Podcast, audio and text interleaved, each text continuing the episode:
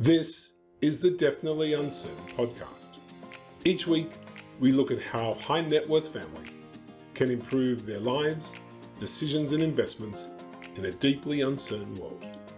We always aim to provide practical information, even if we can't offer specific investment advice. Welcome, everybody, to this week's episode of the Definitely Uncertain podcast. My name is Darren Rockman. I'm a partner with the 20 year old multifamily office Gold Rock Capital based in Israel and servicing clients here and around the globe. Today on the show, I am very pleased to welcome Harel Tow, who is an international tax partner at KPMG here in Tel Aviv. Hi, Harel. Hi, Darren. Good morning. Thank you for inviting me. Thanks for joining us on the show. So, as part of the COVID crisis, there have been lots of changes in life, and perhaps one of the most outstanding and uh, revolutionary has been the reduction in international airline travel. Just to give you an example or an indication of how much the world has changed, in April of last year, every hour, 100,000 people went through TSA checkpoints in the United States. This year, on the same day in the middle of April, there were less than 5,000, a reduction of over 95%. That's created, created all types of problems for all types of people, business people, people that had holidays booked, but it also has created a problem for a group of people that you may not have expected. And those are people who don't live and work in just one country.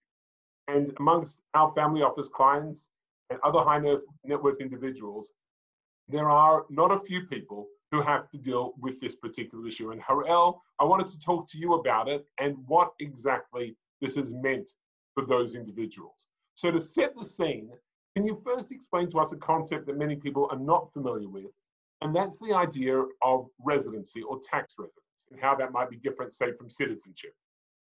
Yeah, so thanks, Darren, for the outset. When we're talking about uh, tax residency, at the end of the day, we were talking, at least from an Israeli standpoint, um, and uh, we're dealing with an holistic test when, where we would look at one's um, center of life. In other words, where does the center of life exists. Center of life is a broad test that includes uh, the place where the person lives, where his uh, family resides, with him or without him, where uh, his main uh, business ties are, etc., etc. He belongs to, um, you know, uh, organizations, etc., and his uh, social networks, etc. So all of those indications would um, in indicate towards one country or another, and that would be the center of life.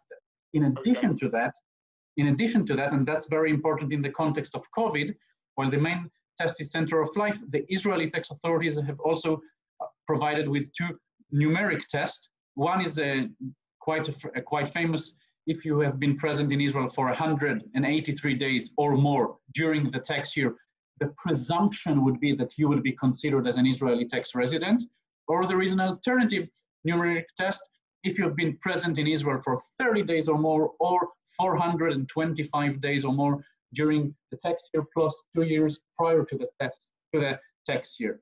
Um, just as an just as an anecdote, uh, this is a presumption, and the Israeli tax authorities are using it as they see fit. So there is a very famous uh, court case with regards to a poker play who stayed out of Israel for the far far majority of the time, doing very well for himself in Vegas, in Australia, gambling and making millions and millions of dollars.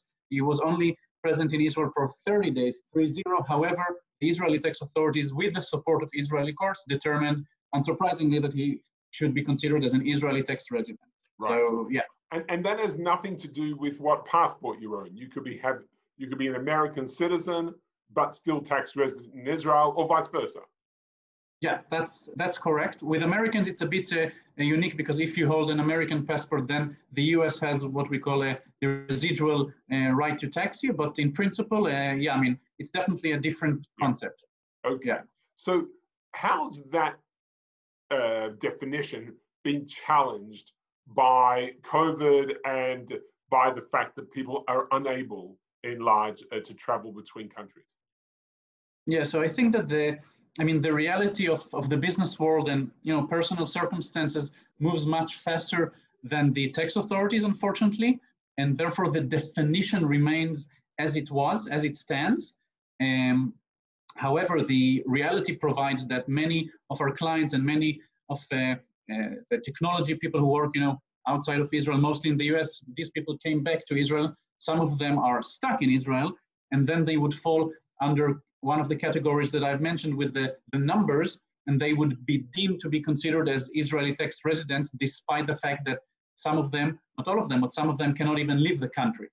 So that's, I think, the main change. In other words, there is a whole, there is a big group of people who stayed in Israel, like international business travelers, or simply people who work in multiple jurisdictions, and they are now stuck in Israel or in another jurisdiction, and they would be considered as Israeli tax residents or tax residents in the other jurisdiction. Even though they had absolutely no choice in the matter, it was just enforced upon them by the circumstances. So, so what has uh, what has different countries how have they responded um, to this problem? Because I assume the tax authorities are aware of this issue. Yeah. So now that, that's a very good question, and my, my personal expectation would be from any tax authority to move to go forward and to provide some sort of a clarification because you know with during these difficult times i think that that's the expectation from governments. And um, in, in that in that vein the oecd organization did provide for a notification that generally provides uh, for the oecd's view and for certain reliefs. So for example if i'm now i'm an israeli tax resident and if i were to be in early march in, stuck in a project with kpmg berlin and then based on OECD principles, the, the mere fact that I am now present in Germany for an extensive amount of time without the ability to go back to Israel would not necessarily make me a German tax resident. Mm-hmm. And in addition to that, and that's where it becomes very relevant to many of our uh, technology founders who say left Israel, live for four, five, six years abroad, most of them in America, they would be considered as US tax resident. Now, if they came back to Israel to their previous home, so to speak, then the OECD again provides that they would not necessarily be, they should not necessarily become, be considered as Israeli tax resident. From the general, to put this more, to give specific examples, then the United States and the UK and Ireland in Australia, all of those countries did provide for some clarification. Uh, without getting into too many details, generally speaking, some of those countries provided for a 60 days relief. In other words, you can exclude from your total count, count days 60 days, which obviously makes a, that obviously makes a huge difference because if the general threshold is 183 days, you've been in a country for 200 days, then if you're down to 140, that makes a huge difference. Right. So has uh, Israel also passed a 60-day rule similar to uh, what's happened in, in other countries? So the unsurprising answer is uh, no. Um, there was a very uh, famous article on, on the Globes newspaper where the PR of the Israeli tax authorities reflected a very, I would say, strict message where Israel does not necessarily follow, will not necessarily respect the OECD notification and uh, memo on the matter, and despite the fact that we are an OECD country from uh, 2010.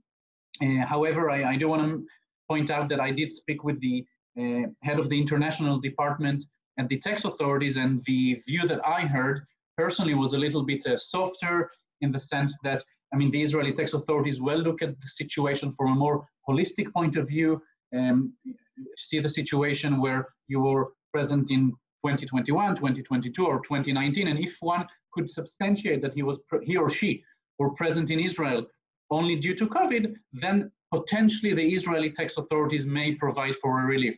In other words, there is no current final answer. They will be willing to consider. You know, with the Israeli tax authorities willing to consider is is you know a good answer as, as good as it gets. But I think it's uh, uh, it's better than the common knowledge in the market at least, where people are are frightened that they will not accept OECD's approach on that matter.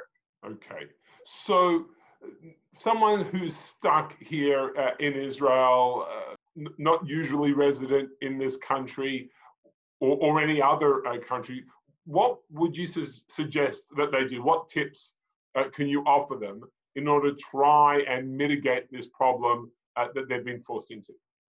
Yeah, so that's that's why it's good, Darren, that we're having this discussion exactly in mid-year, and so there is still a lot of room to to change things. I think that the most basic thing would be to um, monitor your days, see if there is a possibility to get out of the country, and for example, we had we had one guy who owns a, a private jet. He was trying to get out of Israel, traveled to an offshore country with his jet. They wouldn't let him in because it's an island. So he refueled, then he flew to Malta. They wouldn't let him in. Then he flew to the UK. We all know that the UK has a very, had at least a very specific approach with regards to COVID. And then he spent some time in the UK, went back to Israel.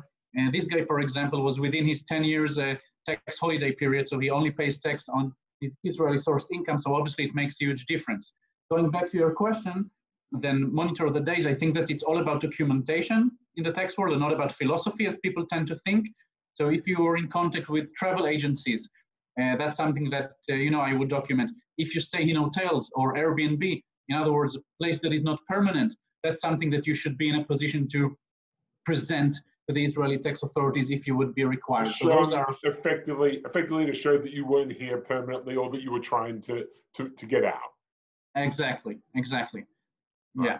Interesting. Oh, very good. Well, Harel, that's been very, very interesting, a fascinating uh, angle on this crisis that I think a lot of people haven't thought about. And obviously, uh, a lot of people should, certainly people who are caught in this quite weird situation. So uh, thanks very much for joining on the show. Um, we welcome everybody's feedback. So if you have any suggestions or ideas for further podcasts, please send us an email to podcast at goldrockcap.com. My name is Darren Rockman. Thank you, Harel, and thank you, everybody, for listening. Thank you so much, Darren, for inviting me.